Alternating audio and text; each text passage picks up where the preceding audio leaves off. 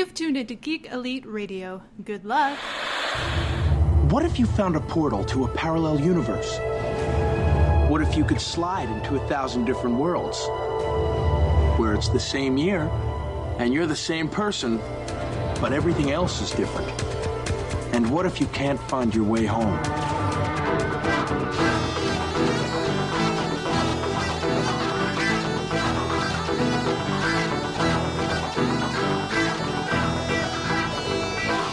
Welcome back for another issue of Imagine If. It is a very, very big day in comic books, Chris. Yeah, we hit 1,000 episodes now. 1,000 episodes. You know that? I mean, who who didn't see this coming? Let's see that big asterisk. We'll, we'll pull a Deadpool Oh. when they oh. counted up all the appearances, and then they said, "Yeah, it's 1,000." But no, yeah, this is insane.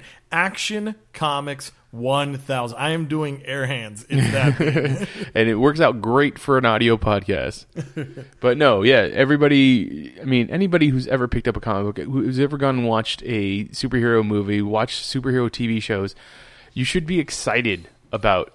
Even if you don't read Superman, even if you don't like Superman, like as a character, because you know, you He's and not for everyone. He's not for everyone, and you and I, we've been big Superman fans for a very long time, and, and 79 years.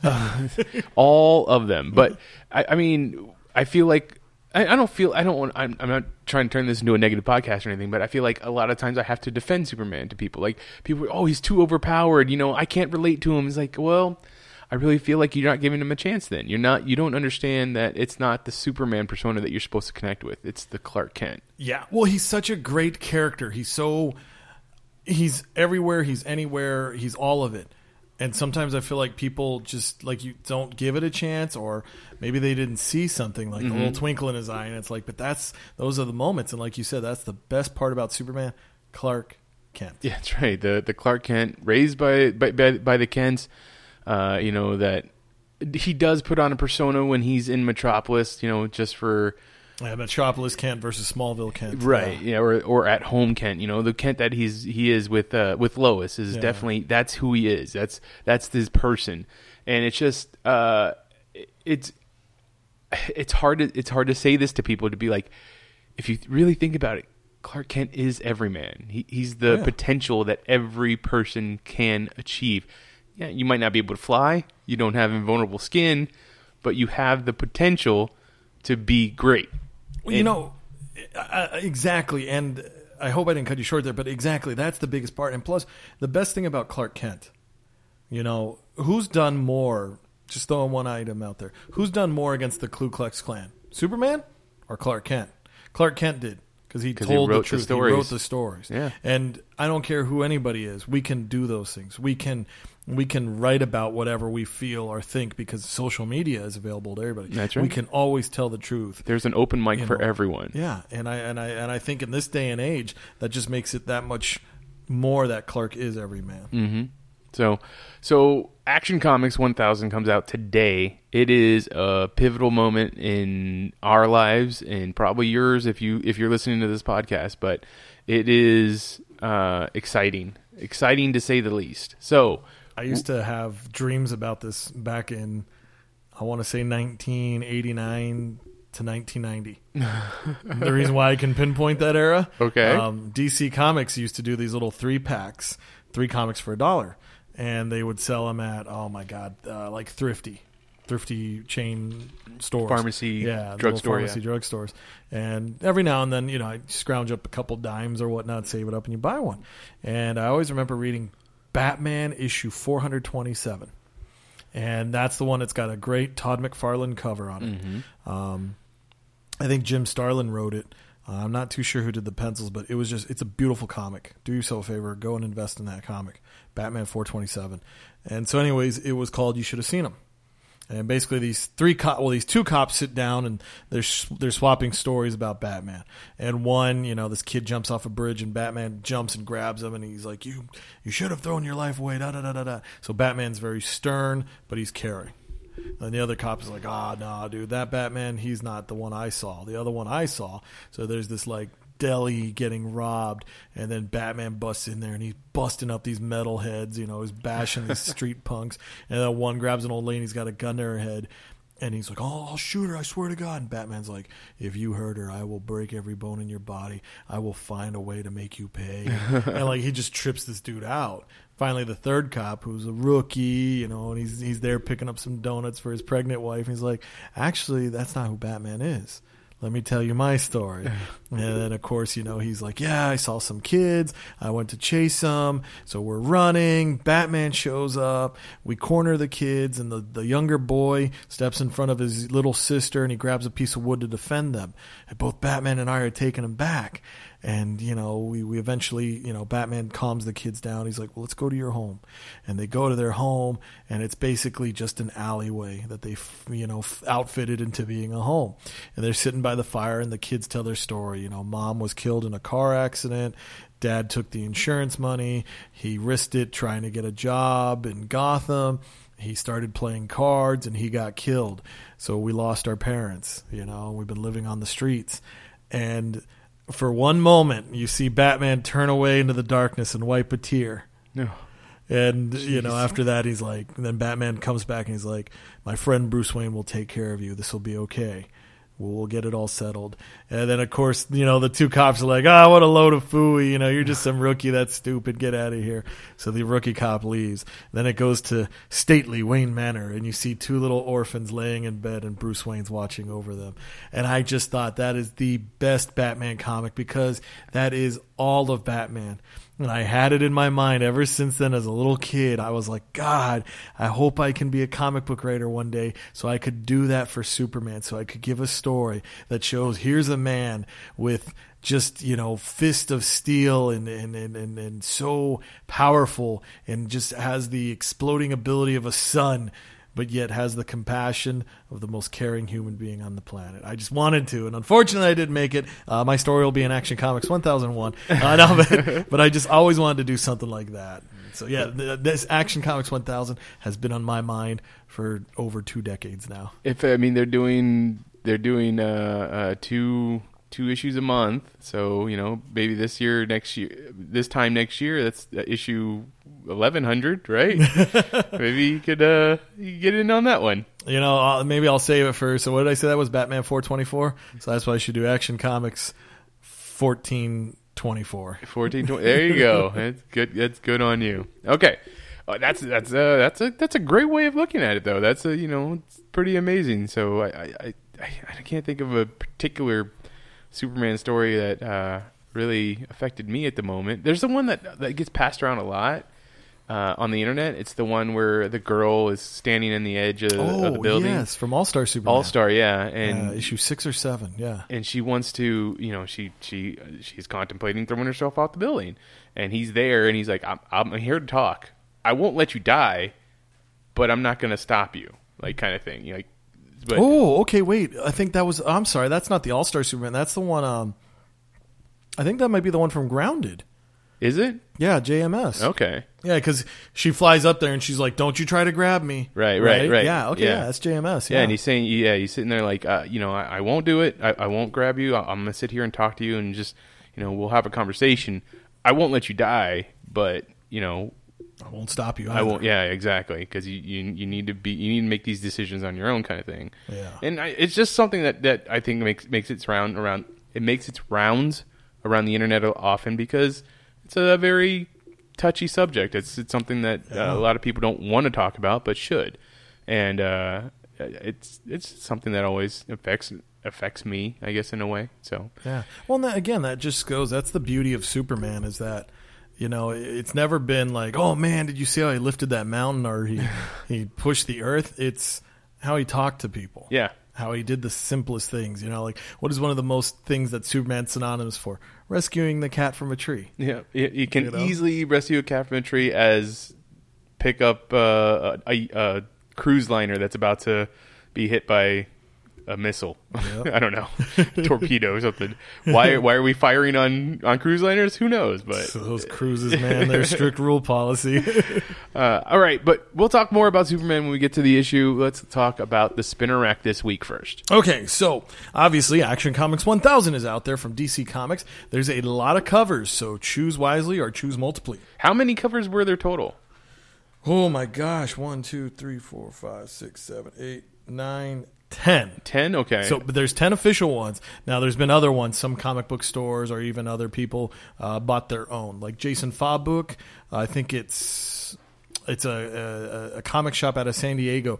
They commissioned his piece. oh wow. Uh, Gabriel Dell'Otto did another one. so like, is there is just one issue with Jason Fabok's art on it, or like they No, actually they ran. They did a print run of like twenty five hundred. Wow. something like that. So yeah, like actually, So I'll be honest super with rare. you. Yeah, I, I I bought one this morning. I I woke up and I was so bummed because like I like the covers that were presented. I want to say I think like the '60s cover, the one by Mike Allred. I really like that one. Um, and unfortunately, I didn't order that one because at the time you didn't know, and so I was like, well, I'll pick the '80s and '90s because those are errors for myself.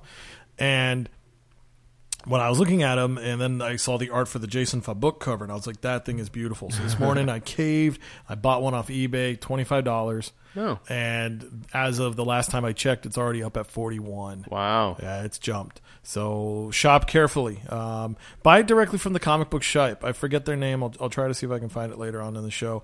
But you might still be able to get it for twenty five. And there's another beautiful Gabriel one where he's he's basically sitting in the Fortress of Solitude. So he drew it purposely that Superman looks very Christopher Reeve, and he's sitting there, and it's the classic crystal looking Fortress. And it's a crystal thro- thro- throne too. Is it? Yeah, kind of something Okay. like that. Yeah, so those were the two covers I really liked. Um, the the main one, the one that if you just walked up to the, the store today, that your old comic book store, and you picked one off the spinner rack, it would it's the Jim Lee cover, right? Yes, the Okay. Jim Lee one where he's standing there, classic Superman pose with the city behind him. That's the regular cover. And uh, was there? Uh, oh, I don't know. I, I guess well, how many different? I mean, we, we already said there was ten different covers that were The one's solicited. blank, obviously. Yeah. yeah. Um, do you know the the names of all ten artists? Uh, yes. So the typical cover would be Jim Lee. Uh, this 1930s cover would be by Steve Rude. Uh, and actually, cool fact: Steve Rude um, was, I believe, at Samurai Comics signing today. Oh, wow. Here in Arizona. So I don't know if Steve the Dude Rude is an Arizonan or not. Uh, 1940s was by Michael Cho. 1950s was by Dave Gibbons. 1960s by Michael Allred, and Michael Allred did a great job on that cover. And I even like how they still put the checkered board at the top.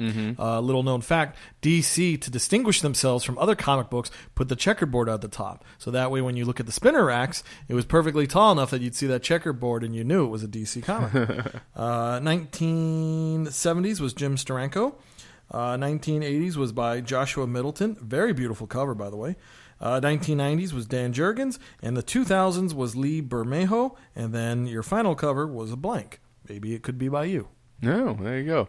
Now each cover they they tried to recreate uh, some kind of pivotal pivotal point or iconic point in the in the history, yeah, they tried to go for like a look or um, moments from that decade. right. Yeah. Not necessarily re- recreating a cover or anything, but just something that you're like something from that decade. Yeah, and you know one that blew my mind that I'm surprised they didn't do. Why didn't they just commission Alex Ross to do a 1000 that's Action Comics number one in very much Alex Ross's style? Like, I mean, I know Alex Ross on his site he did like a lithograph or a poster for his recreation of Action Comics number one. Mm-hmm. So picking up the car. Yeah, yeah. Wow. Yeah, so I'm surprised I haven't seen that. I, I wouldn't mind seeing that. Yeah, I'll have to. I'll send you the link and I'll try to see if I can post a tag on this thing as well.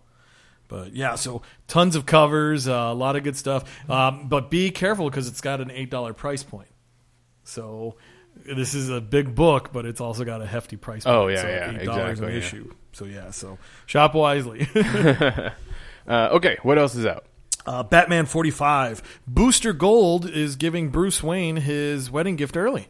And it involves a very dark world. From some of the preview art, basically, this is Tom King doing his version of For the Man Who Has Everything.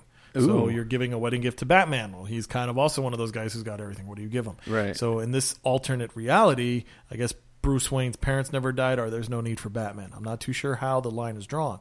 But yeah, in this one, we see like how Jordan Green Lantern gets infected by the Joker and uses the ring to kill himself. How Like Jordan this Green- oh wow. is crazy. And then you'll also have Dick Grayson as Batman in it, and he's more of a gun-toting Batman, which is interesting. Wow. Yeah, this is wild. Um, I was reading a little bit of an interview, and, and they were talking about the gun situation. And obviously, for Bruce, he was anti gun because he saw his parents killed by a gun. Right. Dick won't be because his parents weren't killed by a gun. No. So that's an interesting, like, oh, wow, how do you do? Would Batman take a Legion ring? Would he use one? I, I think he'd use it for the moment. Like, he would keep it, But he wouldn't rely on it. but it. he wouldn't rely on it just because of the way he is. so it would be in one of those pouches, just like in case. Is it? Yeah. yeah, he's got each box. So, you know, whatever letter of the alphabet L is, that's what pouch it is. Because I was just thinking, you know, Booster Gold's giving something to to Batman as a gift. I mean, what? I mean, one of the things Booster Gold has is a is a Legion ring. So Yeah. It'd be interesting. I would. I, I mean, he would be able to fly like on his own, unassisted, not not being picked up by Superman yeah, no or Wonder rocket Woman. Rocket boots, No, no, yeah. weird things, just totally. So yeah. it just like I wonder if there'd be like this moment of like childlike bliss, like of him flying, and then someone would note, say, "Hey, are you smiling?" He goes, and you know, it would just it would go away and be like, "No." That'd be a fun panel, you know, like show him flying with the, the cape spread, serious face, then a little bit of a smile, then you see the word bubble pop up. Are you smiling? No. Nope. I'm Batman. uh, let's see. Okay, moving along. Uh, this one's a neat one for you Batman Arkham. Hugo Strange. So they're making a trade paperback dedicated just to Hugo Strange. So it'll be a collection of his stories. Obviously, his first appearance and some of his greatest hits. Um, so those are always fun. You got me the. It, granted, it was the 75th anniversary of Two Face. I love that book. Uh, it's just it's so neat because the extra essays that are in there really bring it more to life. So those are always fun, uh, and they've been doing a great job with those Batman Arkhams. Uh, Batman Creature of the Night, number three of four. This is again, this comes from Superman, but Kurt Busiek originally wrote Superman's Secret Identity, where a young Clark Kent finds out he is that world's Superman. So in this world, Bruce Wayne Wright finds out or becomes Batman of his world.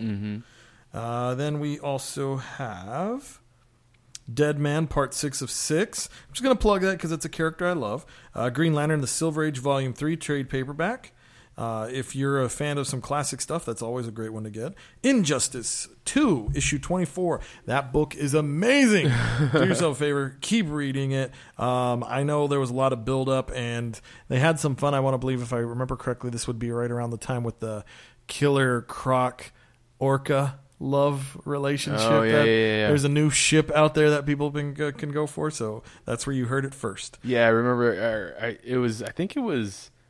I think it was. Uh, is it, is it Tom Taylor that that writes that? Yeah, he had he had tweeted something because because or he retweeted something because someone had tweeted the page where uh, Orca just walks into the to the dining room and goes and everybody's kind of talking and she looks right at Croc and she goes I'm pregnant and walks out and everybody's just like looking at Croc like what the hell just happened and he and like the guy I think the guy who originally tweeted was like this was the best scene ever like kind of thing Oh yeah. so Tom Taylor needs to write.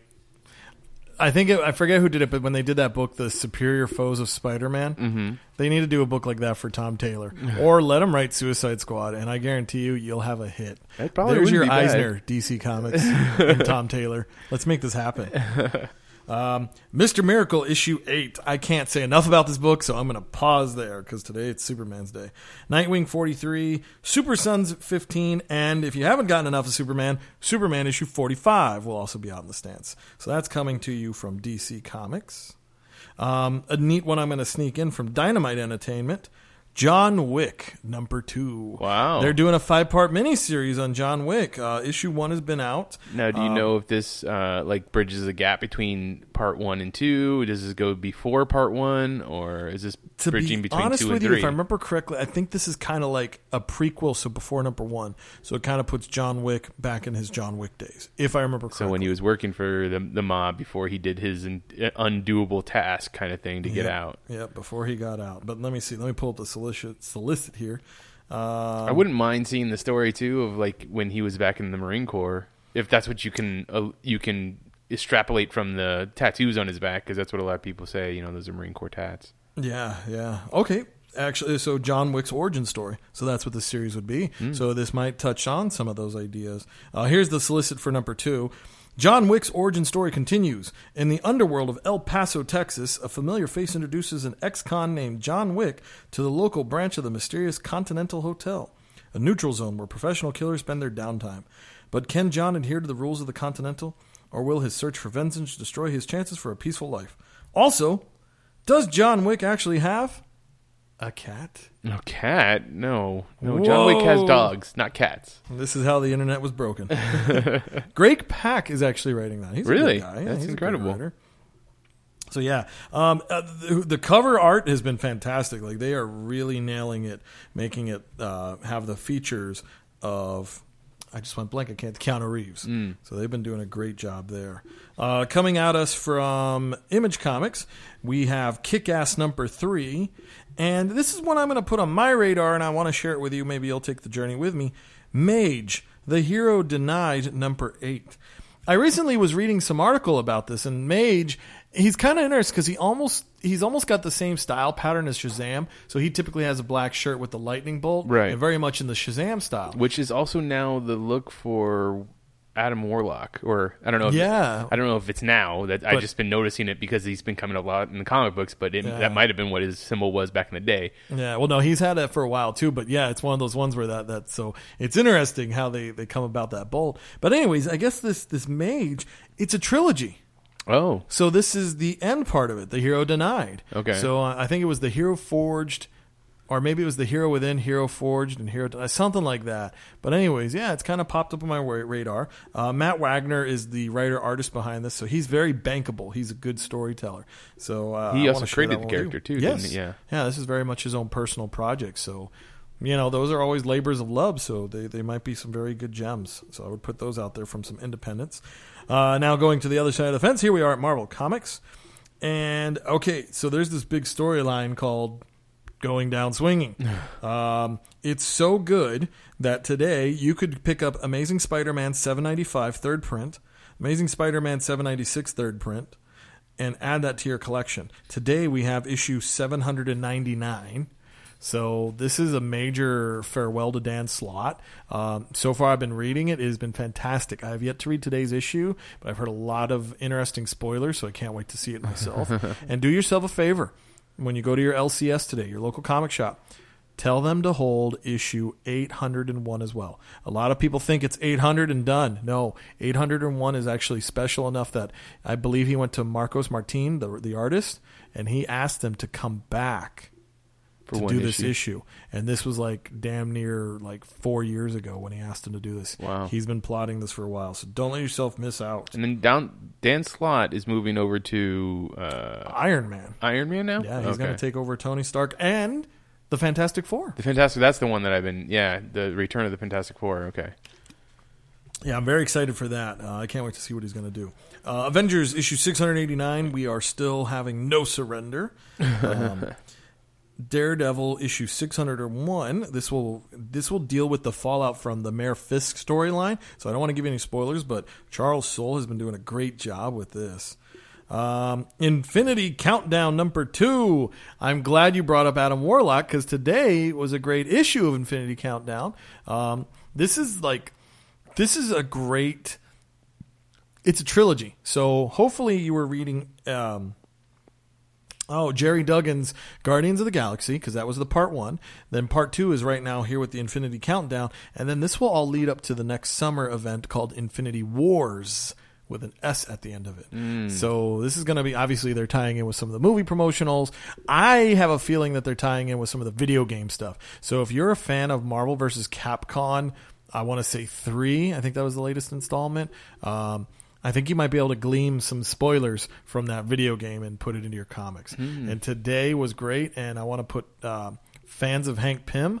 I think there's something in the working with this story. So if you're a fan of Hank Pym, I you might not want to miss this. yeah, we'll, we'll talk when we're off the air. Uh, it, that's interesting because one of the only books that I got to read this past week was uh, Infinity Countdown number one, Uh-huh. and I don't collect Guardians of the Galaxy, so I, I really felt like I was missing something, uh, missing part of the story. And Now now I know because of what you said.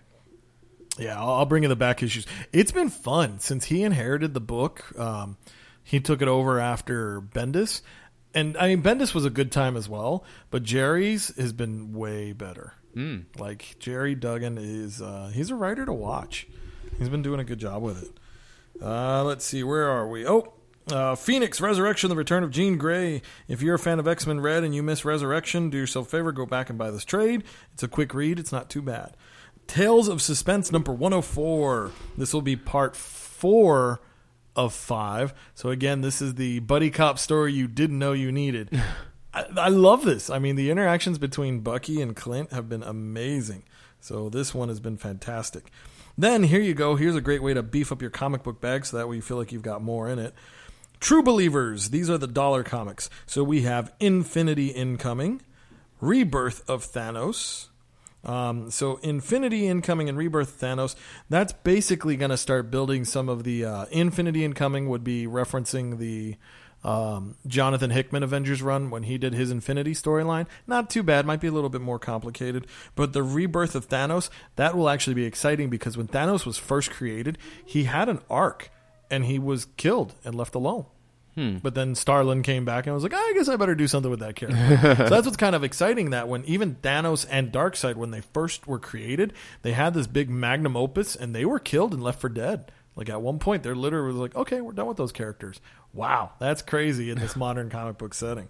Um, this one I find very interesting. True Believers Venom versus Spider Man number one.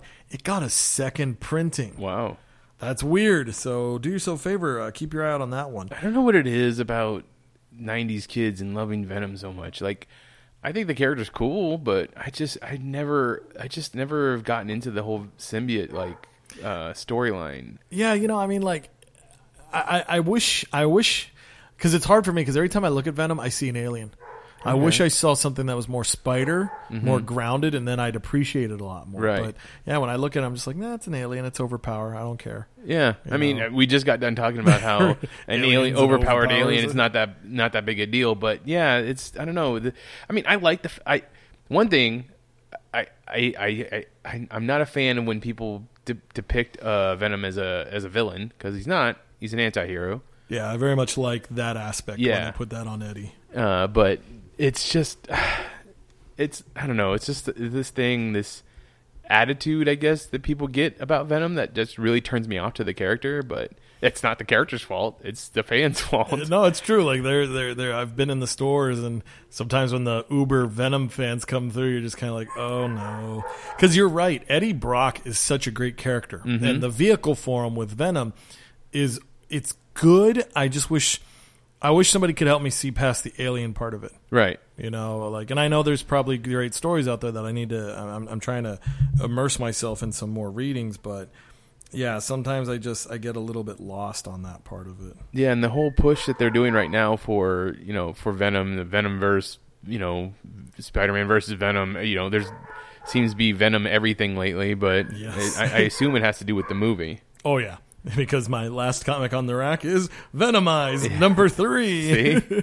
and the only reason I'm reading that is because the X Men Blue Team is in it. That's it. Oh, okay. You know, but you're right. Like I was laughing because I was looking at my comics that I had ordered, and I was laughing because I was like, oh, you know, I I, I, I had an extra set of the. Spider-Man Venom Incorporated. And why was I reading Venom Incorporated? Because he crossed over into Amazing Spider-Man. then the next month, why am I reading Venomized? Because he crossed over into the X-Men Blue. And I was just laughing. I was like, damn, that's two months of, well, probably three months of Eddie that normally just does not happen for me.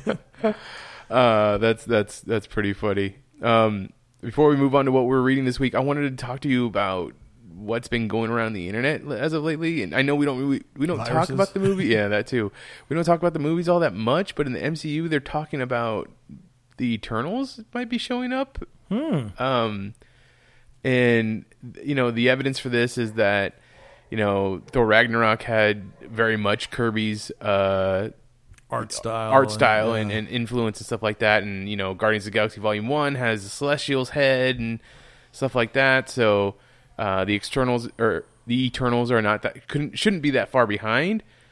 And I'll, I'll I'll admit I don't know much about the Eternals, but like I was listening to other people talk about them, and it's like it was Kirby when he came back to the Mar- to Marvel, and you know it was his answer to the fourth world over at DC, Right. being like I'm going to make these characters again. And then I was thinking, but wait, DC's fourth world is it fourth world or fifth world? Fourth world. Fourth world is his answer to Thor and the Asgardians in the Marvel.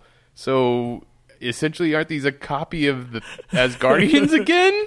you know, it's I love Kirby, but oh, I I feel like a jerk for saying this. I'm going to say it though, but it's like it's one of those things where it's like sometimes people are really good writers, and then somebody lets them think they could draw, and sometimes people are really good artists, and then somebody lets them think they can write.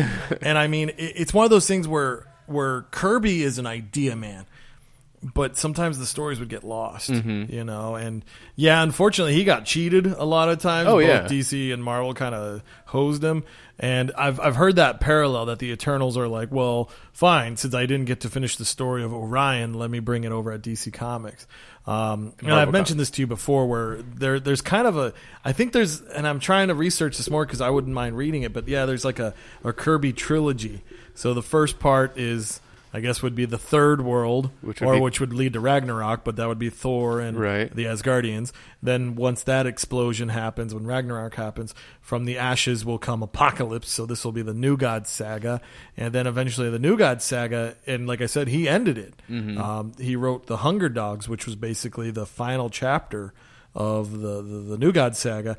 And I don't know if it's the Eternals or I think he actually did some um, some independent stuff. I don't know the name of it off the top of my head, but I think the Independence is where the third volume of his trilogy comes from. Oh, that's so funny because it's like it's essentially he's like I have this story that I want to tell, and it's got these certain set of characters, but yet he keeps having to leave the company, and he's like, ah, okay, I'll just I'll start it it over out here now. yeah. So that I mean, I guess if you, if, He out Grant Morrison, Morrison. I guess if you can. uh you can get all those points together, all that that three parts of that story, and you read it straight through. You could probably be like, "Wow, that was really interesting." I mean, just unlocked the secret of comics. Oh my god! Uh, okay, what would uh, like I said earlier, I, I didn't get to read too much this week, but uh, I did read um, uh, Infinity Countdown number one, and uh, I thought it was interesting. Um, uh, I I don't know if I followed it all correctly, but then when they're getting to the part where um, the Guardians are attacking the Gardener, I think is his name yeah, yeah, the gardener. the guy who created uh, The Groot Groots. or the whatever those colossal firma, flora, yeah, yeah. flora colossal or whatever they're called. Like I thought that was a really interesting story, and then like he essentially they kind of just knock him back into having his senses or whatever. Yeah. and uh, he he um he he's he's not a bad guy. He just was something was like basically a virus had taken over taken him over and Groot healed him or baby Groot had healed him so then he basically healed baby Groot and made him into the full grown Groot and uh, the intelligent version of himself that can actually talk in full sentences and stuff. Yeah. So I was like, oh, that's. I mean, there. I mean, obviously, that's where Groot was originally when he Yes, was created. yeah. You know, he, he could do all that stuff. It was. I, I assume it wasn't until the movie when they decided to be like I am Groot stuff. Well, so Groot's a funny character. So he obviously predates the Marvel Age of Comics as we know it, 60s Right. and above. So he was created. He was a plant monster that came to Earth and, and a plant alien, and he was going to, you know, do that whole thing. Um, I'm sure he had various appearances throughout the years, but it really wasn't until Annihilation Conquest that we finally saw the Groot as we know him. And he was basically like he was Namor, you know, he was one of those kings, you know, like Oh, he's a king. Yeah, because he's basically the king of his people, and and he would just talk about that, and he was very much third person, snooty, and all this stuff like that. Um, Keith Giffen was the guy who wrote that, and it was funny because he's basically the one who came up with the idea of Rocket Raccoon and Groot being friends, and his whole idea was A raccoon He's a hangs out of raccoon. the He would hang out with a tree, you know. And I was like, "That's genius." Um, but so, anyway, so but yeah, very much. Rocket was a little bit more friendlier, passive, Mm-hmm. and Groot was this just overbearing jerk. But then in the the storyline, Groot winds up sacrificing himself, and it was a beautiful moment actually. He wound up sacrificing himself in order for the. Um, for the good guys to win, Right. And so that's where we do see Rocket grab one of the, the, the, the sticks, one of the sticks, one of the shrubs, whatever you want to call it, and put it in the planter and regrow him. And then from that moment on, he did get stuck with the whole "I am Groot, I am Groot." But yeah, obviously they took it even more into effect with the movie happening. Right. So that, that, there, that's that's interesting. Uh, I mean, it looks like the the book is kind of like the conquest because I don't know what the event was that happened before it, but like the all the Infinity Stones, Infinity Gems, all went separate directions with different people and stuff like that. So now they're all trying. They're trying to find them all again, or Yeah, it's protect honestly- them, or Well, it's it's weird how it happened because so you've had the the six one six Infinity Stones, right? Mm-hmm. And um, after, well, I know recently, and I don't know how true those those little internet blurbs. So I guess uh, Tony Stark is the first Earthman to ever wield the Infinity Gauntlet, oh, and obviously the stones then got separated amongst the uh, Illuminati. That- I remember that. That was the last thing I remember with the the Infinity Stones. Yeah, and then it got to a point where, um, during I forget what the story arc was, but basically the oh man, it was the build up towards Secret Wars, the most recent one, mm-hmm. the incursions. I think that's what they're calling it when the two different realities would their Earths would collide into each other. So Captain America was like, well, why don't we just take the Infinity Gauntlet and use it? And of course, everybody's like, no, Cap, it's not that simple. And Cap's like, screw it, it is. And he takes the Infinity Gauntlet and he's using it. And then, bam, all the stones shatter except for the Time Stone, which then retreats back into the timeline. Right. And that was it. And then now all of a sudden, like maybe I missed something, I don't know. But yeah, the stones have just kind of reappeared back in the 616. But one thing that is interesting, so they've they they kind of appeared in different books, right? So when they did the Marvel Legacy one shot, that's where we get we, we see Wolverine's back, mm-hmm. and he's got I think it was the time gem or the mind gem, Uh, yeah. time or mind. I It's one of forget. the two. And they even changed it too. Like what used to be a gem with this color meant this. They changed that. Is it to match the movies? Some yeah, Probably. yeah. so so they they kind of maneuvered some stuff. Uh, so we see Wolverine with that. Then in the Guardians of the Galaxy book, we see the Power Stone, which is like huge. It's like the size of a room. Yeah, I did notice that because in the book, Drax is protecting that on an, on a planet somewhere, and like these uh, vulture Raptors, raptor, yeah. yeah. yeah, these bird people were trying to trying to ta- attack it, and they're even like, "That's too big for us to carry." He's like, "It's okay, we'll take pieces. It'd be great," kind of thing. So Yeah. that was uh, that was interesting. Yeah, and it's weird because they're Dark Hawk. They're Dark Hawk. I Oh, know if you remember really? that Yeah, yeah, character. yeah. I remember that character. I didn't realize he was a space character. So now I I'm knew he was a space oh. character, but I didn't know that they were villains. Or, Yeah, are, so are it's they kind of like a Green Lantern Corps, but apparently, yeah, recently they've been bad guys. Oh, okay. Yeah, yeah. Um, so I guess they're kind of like an anti Nova? Corps. Okay. Yeah, something to that effect. Um, I could see that. They kind of have the same helmet. yeah, yeah, it's kind of that same that neat riff on each other. Right. Um, but anyways, why I brought this up, so the Reality Stone was in the Captain Marvel book, and Captain Marvel, Carol, she's in an alternate reality. Right. So I'm kind of like, but Is she in the reality that um, uh, America comes from? America Chavez? I don't know. Oh. I, I haven't followed the characters that closely, so I couldn't tell you that. But I find it interesting because they've pretty much established the rules that the Infinity Gauntlet has to work with its own stones in its Right. own reality. So if Carol brings this stone over, which she she does have a major part to play in Countdown and Wars, how does that work? Hmm. So is this going to be like an infinite gauntlet of infinite Earths? So yeah, I don't know, but um, well, so what did what did you think about? Like, I know the issue had a big twist at the end. What did you think of that?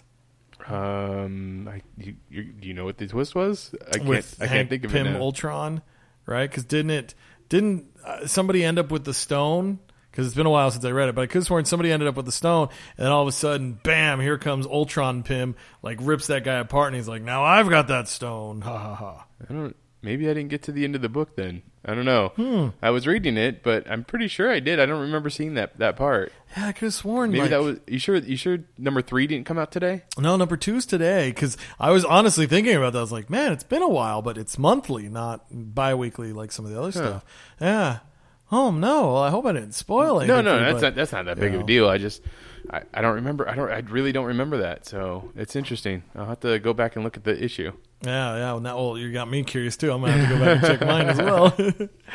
Uh, but yeah, that's the only thing I've been reading. What have you been reading? Let's see. What did I put up this week? Well, uh, so I got caught up on some stuff. So I got caught up on uh, about three or four issues of X Men Blue. Uh, so I read the book after the the originals have left it, and we basically dealt with Bloodstorm and Jimmy. It was all right. It was actually pretty good. Ma- I'm surprised it held up as well as it did. Normally, it's a book I wouldn't have bought just because I'm a Cyclops fan. So with a lack of Cyclops, I didn't find a need to, but I'm still supporting the book. Um, and then I finally finished up the. Well, I also got caught up on Hal Jordan and the Green Lanterns, uh, Green Lantern Corps. Um, the Zod arc was pretty good. It felt a little bit longer, but it was neat in the final issue to really see Hal lay the smackdown on Zod. Like he just tore him a new one. And something I found interesting in that book because originally Kyle and Hal go on to I forget the name of the new planet, but where Zod and his family are. Right, right. And it's a shame because Chris Kent is there because Chris Kent is the son of Zod and Ursa.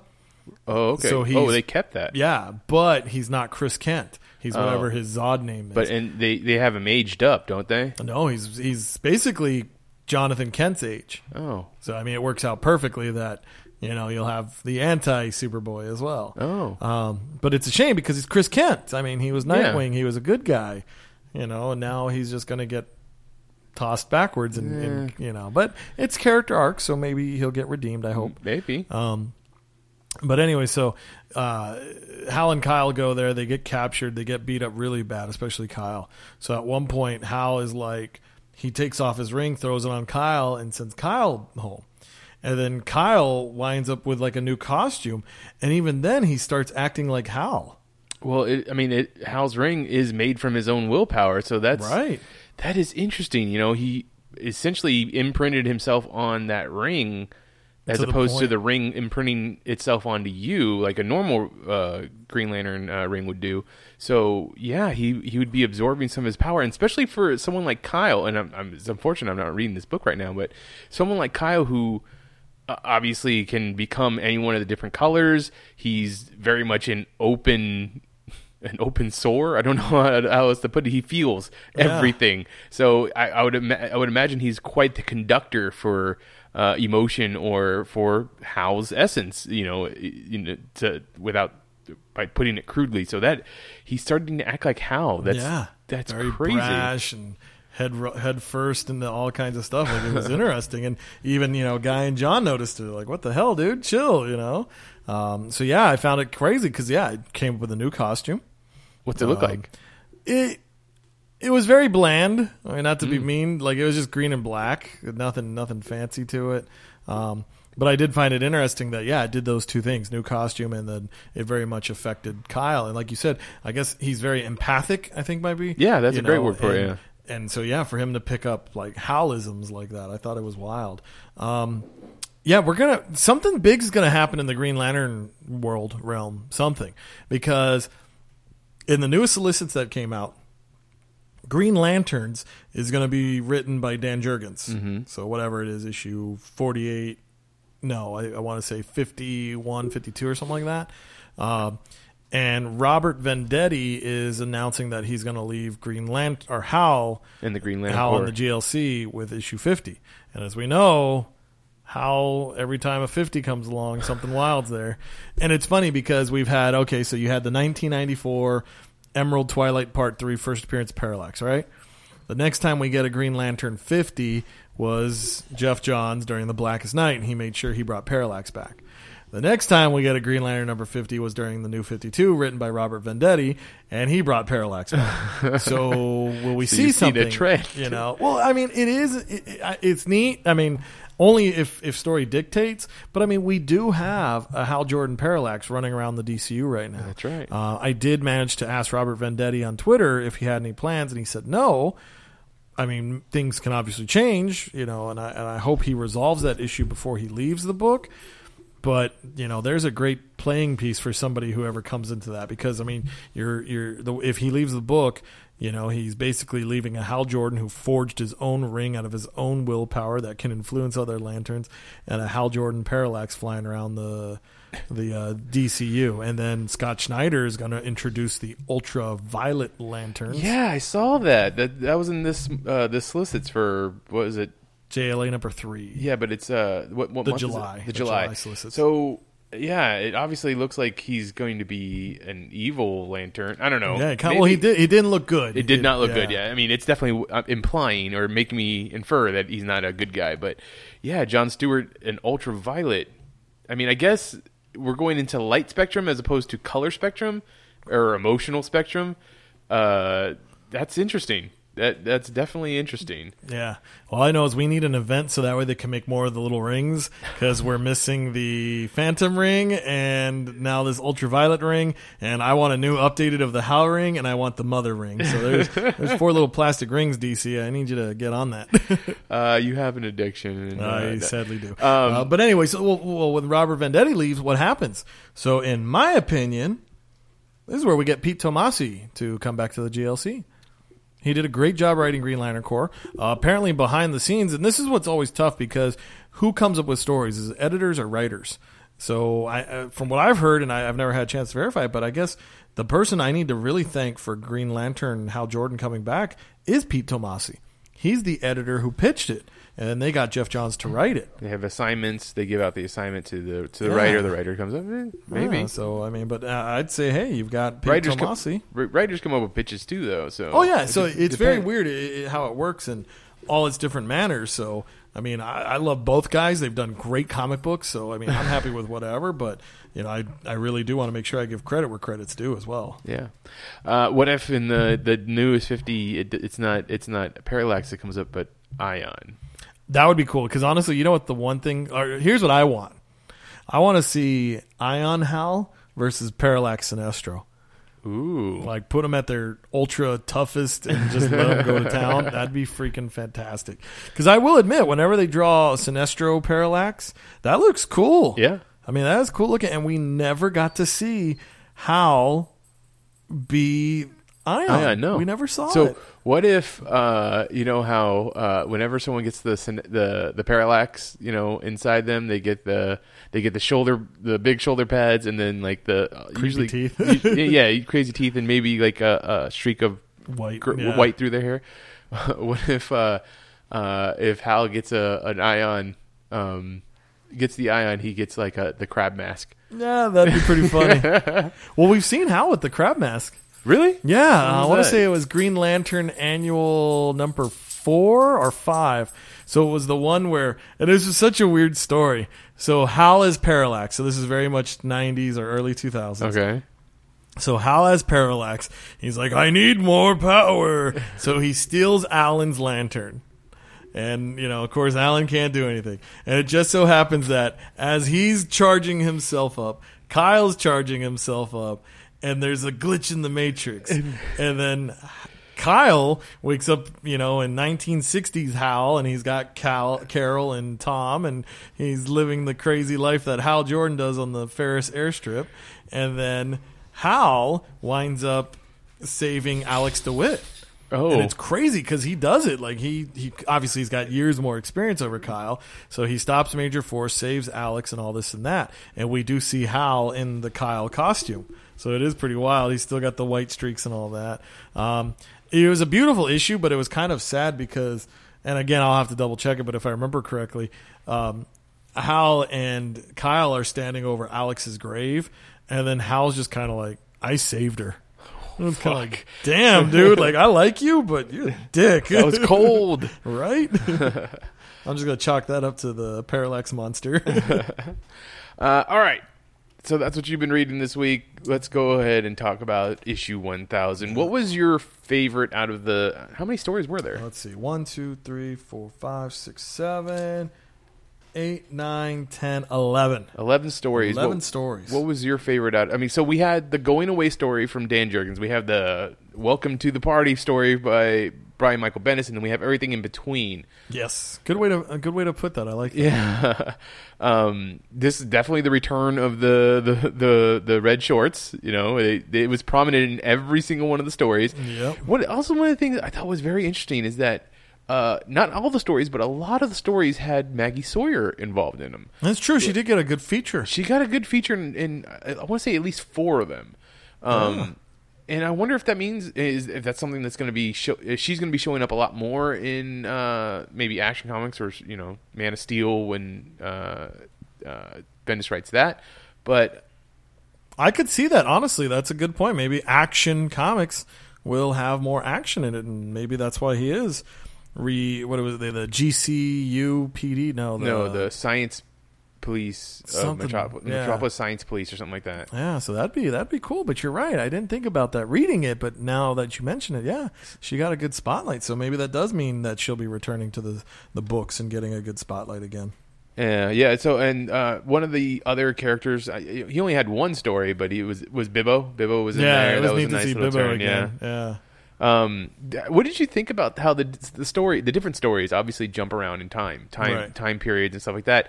You you play it, they play it up as like this is you know the beginning of Superman's career. There's a there's a part when they're like when he's uh I, f- I forget who it is that he's fighting, but um there he's like oh. I had this dream that I was, um, you know, in the 1930s, but obviously I couldn't have been in the 1930s because I didn't, ex- I didn't live back then. But I, you know, oh, I think were- that was the Vandal Savage one, the never the Vandal battle. Savage, that's right, Yeah. Vandal Savage. Yeah, so uh, you know, I, I don't think that continues on throughout the rest of the book, but they definitely have issues where, like the car, which was written by Geoff Johns, Geoff Johns, and Richard Donner. Richard Donner, yeah. Yeah. you know, it's playing up the that first cover of Action Comics number one, where he's lifting up that car. I, I assume it, it. So in the original cover, it's he's saving somebody by lifting up a car, right? Hey, well, They're about so to get, hit somebody. It's a weird play on it. So basically, Clark Kent manages to ask out Lois Lane, "Oh, will you go to the dance with me?" And she's like, "Sure," begrudgingly too. So they go, and then these gangsters like are messing around and being real jerks at the place, and essentially they kidnap Lois. And Clark's nowhere to be seen, and he's not helping her or whatever. So then Superman comes up, and that's when basically he he grabs the car, shakes them out, one handed catches Lois, and now again, this will be a little bit more of assumption, but I imagine that's the car on the cover. He probably takes the car, bashes it, and then in, in her awe-struckness, that's when he looks to her, and that's when we see that famous. I think we've seen it more with Alex Ross when he kind of leans into Lois as she's peering back, and he says, "You needn't be afraid of me." Right. So that's kind of a play on all that. But in, in this in particular part, this story, story, yeah. we the Butch, the guy who was driving the car, he uh, I think it was Butch. Yeah. He uh, he's take he's now taken his car to a auto auto body shop to be like, hey, I need this fixed. And he's like, what did you hit? An elephant? And he's like, no, it was a guy. And he's like, what are you talking about? A guy? That's ridiculous.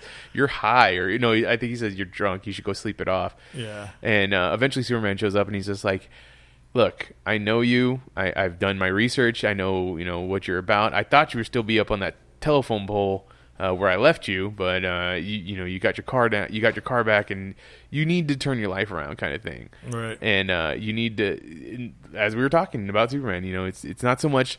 And I was thinking about this when I'm reading this one, like, yeah, yeah, we take it. We take it that Superman catches the bad guy. He hands him over to the police, right?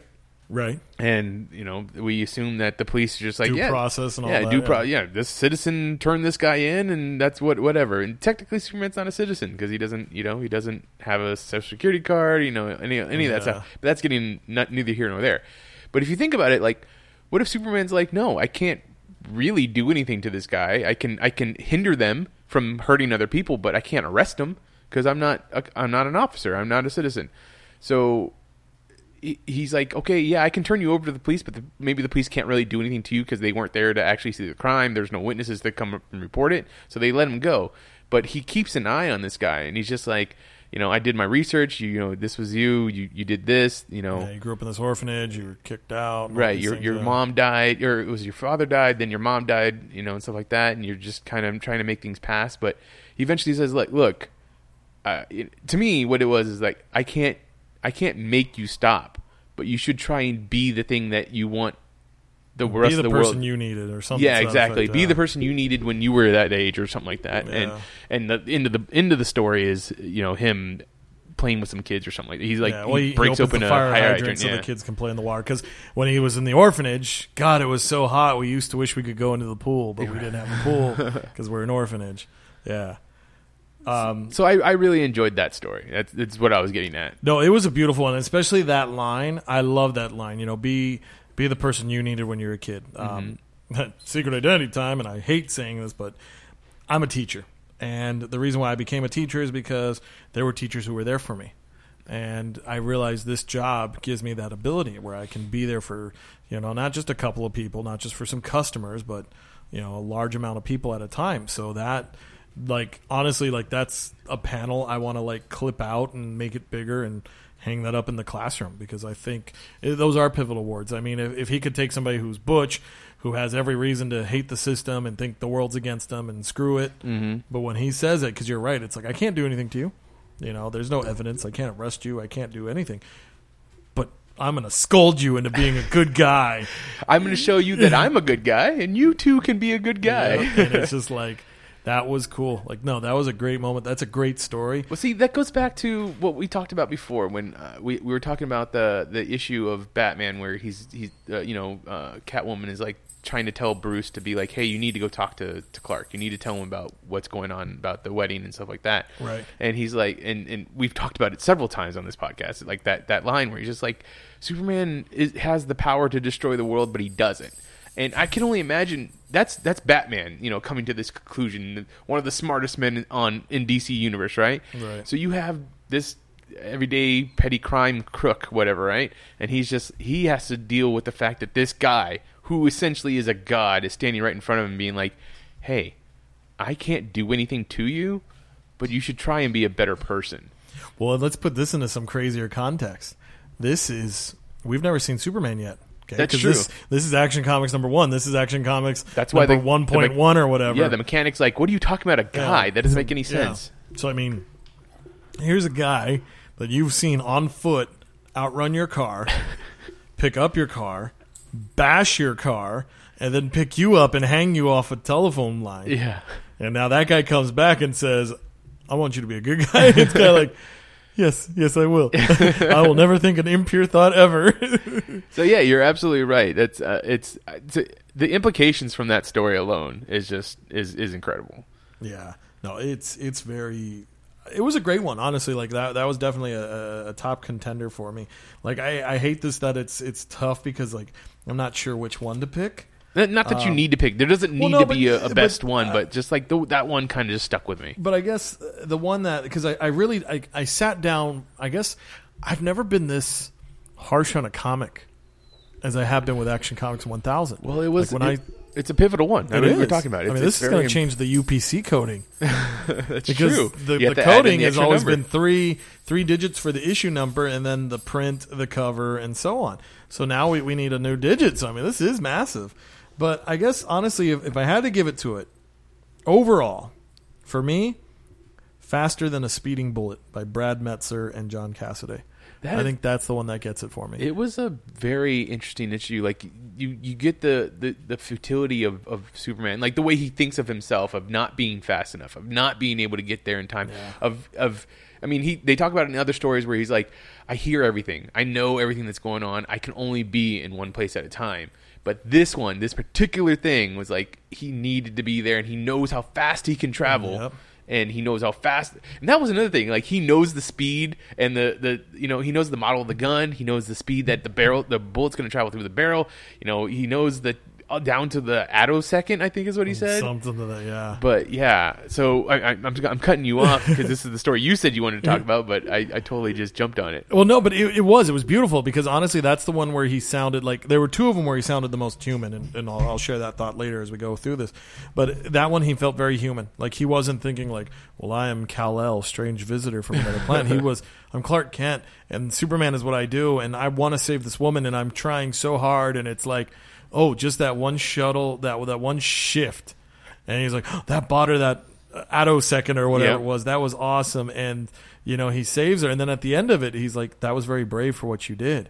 But I, I think maybe the moment for me was the part when he's like this is the fastest i've ever flown except for pa. Right. And like it made me think of that issue when pa kent died the, the most recent time. Um, and i just was blown away. well i mean there's there's two pa kent deaths that will always stick in my mind. Uh, the one during all star superman where we see superman flying in so fast he's actually on fire. And then the, the the Brainiac one, the the official DCU canon one, where Brainiac launched that missile and Pa Kent had the heart attack, and we see Superman flying as fast as he can, and it grounds Superman, but it also makes me like like you said, it's it's not necessarily self doubting, but it shows that we all like it's okay to feel that way sometimes. Like I might not, but I still gotta try. Right. And I think that was just such a Superman thought. It was so good, and, and John Cassaday, his art's good. Um, so that was just more icing on the cake for it. But yeah, but let's let's let's walk through this one. Let's talk about this story. Um, so like we like we mentioned, there were eleven stories in this one. So we, the first one we get is by Dan Jurgens. Uh, he was writer and artist, so he had an assist with Norm Rapmund. I have to say that was just beautiful art. Uh, this was the story called "From the City That Has Everything." What were your initial thoughts on it? So I thought that it was I thought it was really clever. I thought it was a great way for them to one, uh, like I said, it's it's um it's it's bu- it's goodbye to Dan Jurgens because he's been on action yeah. for so long. So it was it was the I thought the whole like Lois like trying to strategize or get you know keep him in this one area for so long because he need he, she wants him to be um to accept this gratitude from the people of Metropolis that he constantly says and they love him. Like the one thing I didn't like about the issue was like how the crowd they kept showing the crowd getting unruly. Like we're Superman, we want Superman. Superman should be here. It's like I'm like, that's. I mean, maybe that's that's probably what Dan Jurgens was trying to do is like that show the ugliness of our obsessions or something like that. But it's just like this is supposed to be a day of celebration, and these people are getting upset because Superman's not there when they know his one of his. I mean, his sole purpose is to save people. Like he's probably off saving somebody, and he was mere pa- pages before he shows up there. He's he's fighting the Khund, uh, you know, up in uh, in space kind of thing. So I just thought it was it was great, especially the so the part when Wonder Woman shows up Oh yeah, to talk to to, to Superman. Uh, she calls him Clark though, and I laughed at that. Yeah, like here we are in the middle of everyone. She's like Clark, and I was like, whoa. and, and but to me and to me and maybe it's just the more recent you know or the more recent times that I've read it. I always liked it better when Wonder Woman calls her calls him Kal. Like I like that because it shows that she sees that version of Superman. You know, the the strange visitor from another planet, the the one that you know he it's it's kind of like that's the personality for him to her, as opposed to Clark is Lois's you know version of of Superman, and then the rest of the world sees Superman kind of thing. Well, and I like that too because it's true. Like everybody else may have like it's funny because we always get these like stories that are pre pre-packaged and stuffed into the timeline. So it's like, well, Bruce and Clark always met as young boys and whatnot, but I've never really seen them do that with Wonder Woman and Superman. It's always they met when they were Wonder Woman and Superman. Right. So it's like, yeah, she doesn't see this Clark Kent guy. She does. She sees Kal El. Mm-hmm. yeah, that's that's a good point. And and I did feel a little off. I thought that in my mind. I was like, wouldn't she technically have just said Kal? Yeah, You see, know? it, it's it seemed very weird for her to say Clark to me. Like it, I don't know. It just rubbed me the w- weird way. No, I felt you there. it got me as well. So, what'd you think of all the all the all the heroes on stage? After I assume the the Khund invader invasion invaders were already taken care of, but they they were you know they all showed up to be like, "Hey, we love you too," kind of thing. you know, I I liked it. I, I, I always love group scenes, and especially if Dan Jurgens is drawing a group scene, because all I do is I sit there and I'm like naming the heroes. And I thought it was funny that the new age of heroes were in there. Like I definitely I could identify sideways some of the others. I was like, I don't know who the hell they are, but I thought that was like, oh, here's DC. Like, yeah, you could do a group splash, but we need these four characters, and you're gonna put them in there. But it was neat to see J'onn J'onzz back in it again, and, and some of the others. You know, Green Lanterns were there. It was so yeah. I, I remember seeing uh, both uh, Jessica and, and Simon, but like I don't know why, but the, when I first looked at that splash page, the first character that popped out to me was Arsenal. Like I was like, I don't know why, but Arsenal just really popped out to me. And not to say that he wouldn't be there, but it just seemed like, huh, Arsenal. Okay, Well, you're right. I mean, like, really, like, Arsenal to Superman, it's through a connection. Like, okay, he gets in there because of Nightwing, or he gets in there because of Green Arrow. Right. He doesn't get in there because of himself. Like, I can't really think of the two interacting. Like, maybe, okay, maybe during Brad, Brad Meltzer's JLA when he was. Red Red Arrow Red kind of thing, but yeah, but that's does that's non-existent now. Does that count or not? I don't know. uh, okay, so. Uh, I mean, was there any other thoughts you had? well, on okay, so? I mentioned earlier the, the, there were two stories that made Superman seem very human. This is the one. Like he just was so adamant of like I'd rather fight an invasion than go have people shower with me with accolades. that was so And- weird, so funny. Yeah, you know, I mean, I thought it was neat, and but that's that's definitely a Dan, a Dan Jurgens thing, I think, Mm-hmm. because some of my favorite Superman stories was Metropolis Mailbag, uh, and that one I always go backwards because the obviously the death of Superman was a, a major milestone in our origins of comic books. And I always remember Metropolis Mailbag too when the heroes gathered because of the funeral. And they went to the post office and they were reading the mail. And basically, they helped Mitch get his parents back together and build the house. And I thought, oh, that was so cool. And I noticed it was called Metropolis Mailbag too. So finally, you know, when you could do more research, and I found out there was a Metropolis Mailbag. And Superman, like I read that issue. I can't think of the number off the top of my head. But anyway, Superman goes and he like he was. He was like, I hate this. It's like what? And I mean, for me, it was big because my dad's a mailman. So I'm like, this is so cool. This is a great personal connection. And he's like, yeah, I hate doing it because these people are going to ask for things that I can't do.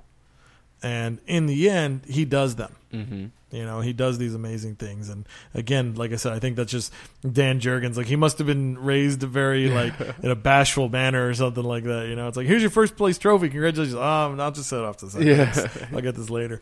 But I mean, it definitely had a lot of the signatures of Dan Jurgens. It did. I didn't. Even, I didn't realize that until you said it. But you're, it did have that goodbye feeling to it.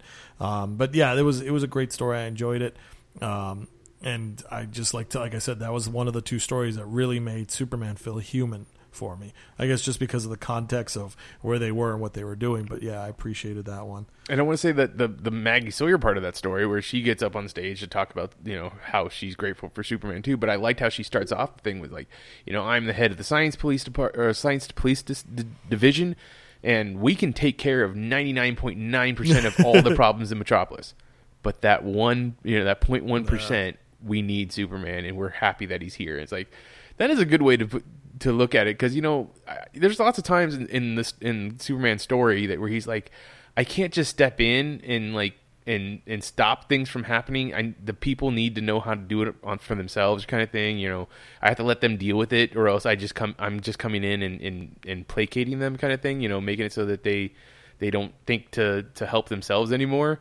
And and I like that. You know, it's Yeah, no, I thought it was neat that it's they don't feel like we're like it's like the Gotham City Police Department. Like, what the hell you guys do? What are you? What the hell you doing here? But you know, I like the way she phrased that. It's like we can do pretty much everything, but the extreme stuff. You Yeah. know, like when Mxyzptlk comes along. Yeah, we can't handle. what am I going to do about that? You yeah, know, when but- Darkseid invades with the the rest of Apokolips, I, I'm kind of out of my element. Like, so we'll hold them at bay till Superman comes. That's about all we can. Yeah, but I thought it was neat that yeah they don't feel like they're stepped on or invalid. They still hold their own. Mm-hmm. Yeah.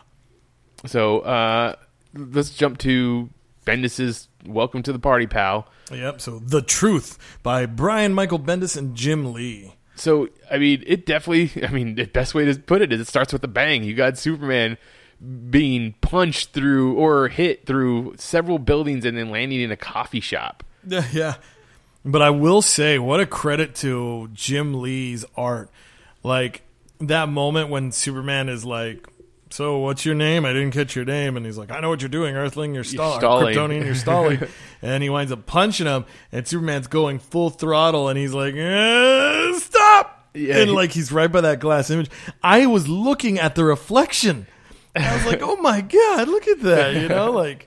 And I'm sitting there thinking, like, here's this beautiful page, and I'm looking at the reflection to be like, wow, he did a good job. Like, I was even looking in the window, and you could see some of the people, like, you Yeah. know, like reacting like we just got hit. even to the like there's uh, characters in that in that sh- store that restaurant or whatever it is that have you know writing on the t-shirts and it's like it's it's that fucking clear so it's it, it, it his art is is spectacular and uh but that's so that's the biggest implication I think with this issue or this particular story of the issue uh we have this new character created uh Zaar I believe is his last name or something Something like that, they're yeah. calling him Zaar. Uh, he is now taking credit for the destruction of Krypton and all the Kryptonians. He even says at one point, drop Jor-El. Jor-El, yeah, he says, I, Yeah. I told this to your father, Jor-El, when, uh, when I saw him, and now I'm going to do it to you. And, uh, you know, where does this, where do you think, I mean, what, best way to put it, what is Brian Michael Bendis thinking? He's, he's tampering with the origin of, of Superman. Yeah, I mean, like, and uh, it's one of those things. Like, I, I, I I'm not, I'm not gonna hate it because obviously I'm gonna buy Man of Steel. I'm gonna be excited. You're gonna do it. I'm gonna do it. But it's one of those things. Like, I always hate that it's like every time. And I'm, I mean, I get it. Could you imagine? You know, like, hey, Mitch, you have the keys to the kingdom. Superman's your character to write. You're gonna put something into that's your staple. Oh, you yeah. know? And I will. And again, I, I'm totally, you know.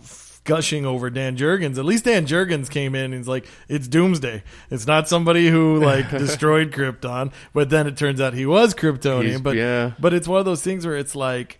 I laugh because every time somebody gets a chance, it's like, well, let's put this, and you So know, now, that I can be part of the mythology, you know. yeah, you know, and I'm looking at this character, I'm like, fuck this guy. I don't. I don't like the. Des- I don't like the design of the character. I'm, I'm gonna say that right now. I just don't No. like his look. It's I this weird half burned, like weird, like hair thing going on. It's just to me, Superman villains. They have this very uh smooth solid look like Yeah, even Parasite looks better than that yeah, guy. exactly. You know, and that's what that's what it, you know. Luthor has that calm demeanor. Parasite has that uh, uh, solid look. Um, Mxyzptlk, he's probably the most on the other end of the spectrum, but this guy's even further.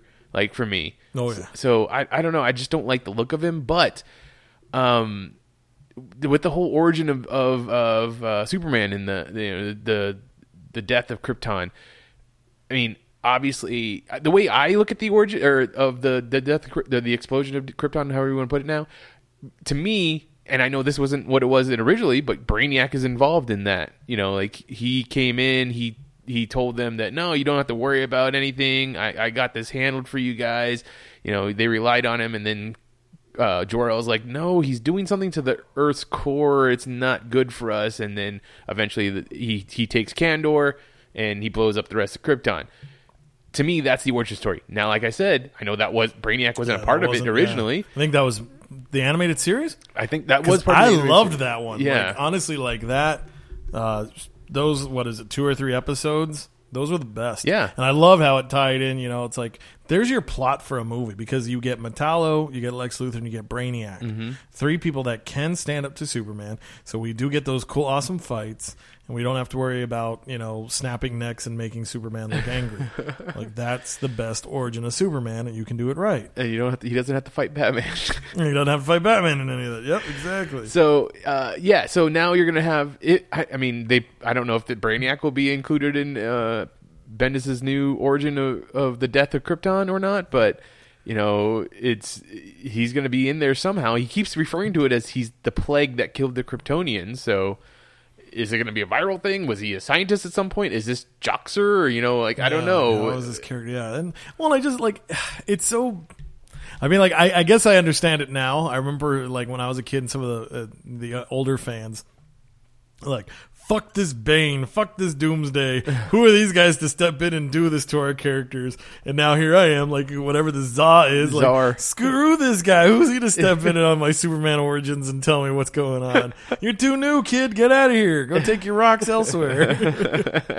and it, I just laugh at that because I'm like, oh man, I've hit that point of fandom now. You have. but I don't know. I guess yeah, like just his design, like Jim Lee has a style. he does have a style. You know, he's got a style, and I'm like, that's an ugly character, and I don't know if that's what they're going for. And then to hear Bendis be like, I guess when he was having his problem with his eyes, one of the doctors who was helping him, he's like, "Oh, I'm totally gonna make you a Superman villain," and I don't know if This is that's big- the villain or something like Something I- down the line? Yeah, maybe something down the line because obviously some of these stories were in the can earlier, but I'm just laughing and I'm kind of like, what the hell? And I don't know. I mean, that what a lucky character to pop in first appearance is Action Comics 1000. Right. Like, that's a turd of a character, but what luck. So uh, in Man of Steel, when we get that book, is it going to be also uh, uh, uh, illustrated by Jim Lee? Uh, in maybe like it's actually uh, so. And this is I'm glad you asked. So so if you're going to be a fan, so you pick up Action Comics 1000 today, and you're like, this is awesome. I want to see what Bendis is going to do. Don't sell yourself short. So this is basically part zero or you know the precursor or whatever to Right. Man of Steel. So Man of Steel is going to be where it all happens when Bendis takes over the books. But the first Wednesday of May, I want to say the third, I think, um, there's going to be a book called DC Nation Zero, and there's going to be another chapter of Man of Steel in there. And then May 30th is when Man of Steel number one launches, and it'll be a six part mini. Um, there's going to be artists on each one. So I guess Jim Lee gets this. If I remember correctly, on the DC Nation Zero, it'll be Jose Garcia Jose Luis Garcia Lopez, and then after that, it's going to be other artists. So like Doc Shaner, um, I think Mitch Gerads might be one of them. Like some real good talent on there, but I think that was Jim Lee's part. I think that's all he's got. Okay. So yeah, it won't be one continual artist. It'll be a, a murder's row of newer artists and whatnot. And I mean, it, they're good artists, but it's a shame. I'd rather it be one volume, one Right, tome, yeah. one And, style. and what I think that is, I mean, it sounds real cool. It's like, oh, Brent, Bendis comes in and he's getting all these different artists to, to help him out make this book. What I really think it is is that, you know, it doesn't seem like it was that long ago that they announced Bendis was coming over to DC. So it was like, hey, we want you to write this thing, and you're going to be writing Superman. So write as you know, write the stories as fast as you can. Uh, we'll just throw in a whole bunch of different artists so that they can all be working at the same time. That way, we don't delay anything, kind of stuff. So uh, I think that's I think that's what what happened here. Honestly, I think you're hitting the net, the, the, the nail on the head. Head on because the nail. head on the yeah, some. You're No, hitting- you were right the first time. Okay, Nail the haha. uh, but I, you know, I, I would be very curious to see like what does a, a, a normal comic book script look like, and then what does a Bendis one look like? Oh, that's a good good question. Like I, I feel like he writes a lot of the background. I'm sure he gives a lot of freedom to the artist. But it's like his dialogues. He could probably be like, "Here's two pages, and here's all my dialogue, and there we go." I'm not trying to sell him short. I mean, obviously, he's very wonderful at what he does. But I'm like, what does a Bendis script look like? Because you're right. I mean, it's kind of like, you know, the, it's not like obviously there had been some talks prior, but I mean, I, I can't see this being more than like January where they were like, okay, you're coming over, here we go. And yeah, it's like he's coming over and it's like he's already got boom, Action Comics 1000, DC Nation 0, Man of Steel 6 part, and then he's going to launch off into Superman in action. And I mean, even when he was at uh, Marvel Comics, I mean, he was pumping out Avengers books like nothing. And you kind of look at that and it's like, man, for this guy to write like three to four scripts a month, what the hell's he do? You Yeah. know, so like I said, I'm, I'm kind of curious, like, what does a Bendis script look like? And you're right, that's exactly what they did. It's like, well, we want to keep that momentum going, so let's take. We'll take the scripts and six issues, six artists, and there we go. and they're they're all working at the same time, kind of thing. So Yep. yeah, uh, so th- we could be talking about Action Comics Oh, yeah. 1000 for hours. Uh, if you want to hear us talk, Oh wait, hold on. Before we sign Oh. off, I want to ask you one quick question because I always find this one fascinating. So, on your mantle, on your shelf, what is the book that represents the origin of Superman for you? I mean, man. we've got tons. We got Secret Identity. Uh, we've got Secret, Origin. Secret Origin. Origin. That's the one for me right now. Yeah, the the Geoff Johns Gary Frank one. Right, yeah. I like that one. Um, Gary Frank. I was really hoping Gary Frank would have been on this book. He Or- draws that Yes, yes. that Christopher Reeves Yeah, Superman. yeah. I, I'm so blown away that he didn't. Birthright also. Birthright, yeah, the Birthright was a great book. Right? Uh, Leinil Francis Yu, yeah, yeah, yeah, yeah, yeah, yeah. or- yeah. That's a great one. For me, I go and then I guess I go a step further. I go back one more. It was Man of Steel. Yeah, That one's always yeah, been Man the of one. Steel's a great one. Like if if there was a burning build or there was a fire and I, I could only say one of my origins of Superman, that's the one that I always get. But I will say, um, I really did enjoy the Superman Earth One stuff. Those come very close at, at heart to being what I think of Superman. Like for some reason they gave me a vibe of Lois and Clark: The New Adventures of Superman. Oh yeah, Like I just kind of had that Dean Cain. Like I always remember when he was talking on the phone in the apartment and walking around the ceiling and whatnot. I don't know, just because I guess there were moments where that Superman would be talking to his mom on the phone. Right. I don't know. It just triggered something on there. So yeah, but that's a good one. Geoff Johns, uh, Gary Frank, Superman: Secret Origin. That was a fun one. it was. Yeah.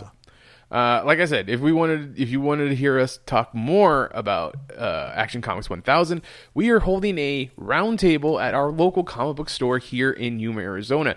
If you have the chance, you should come come by Sunday 2 p.m. Uh, be a part of the conversation. See, uh, you know, we're going to be talking about Superman, 80 years of him. Uh, what you know, what you like, what you don't like, what you thought of the issue 1000. I mean, that's the centerpiece of the, the conversation here. We're gonna we're gonna be talking it up and you know having a good time.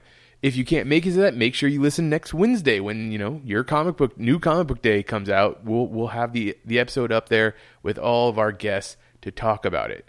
Um, also, before we, we sign off, I'd like to say thank you to Mission Viejo Library Comic Con for inviting us to come out there and be a part of that.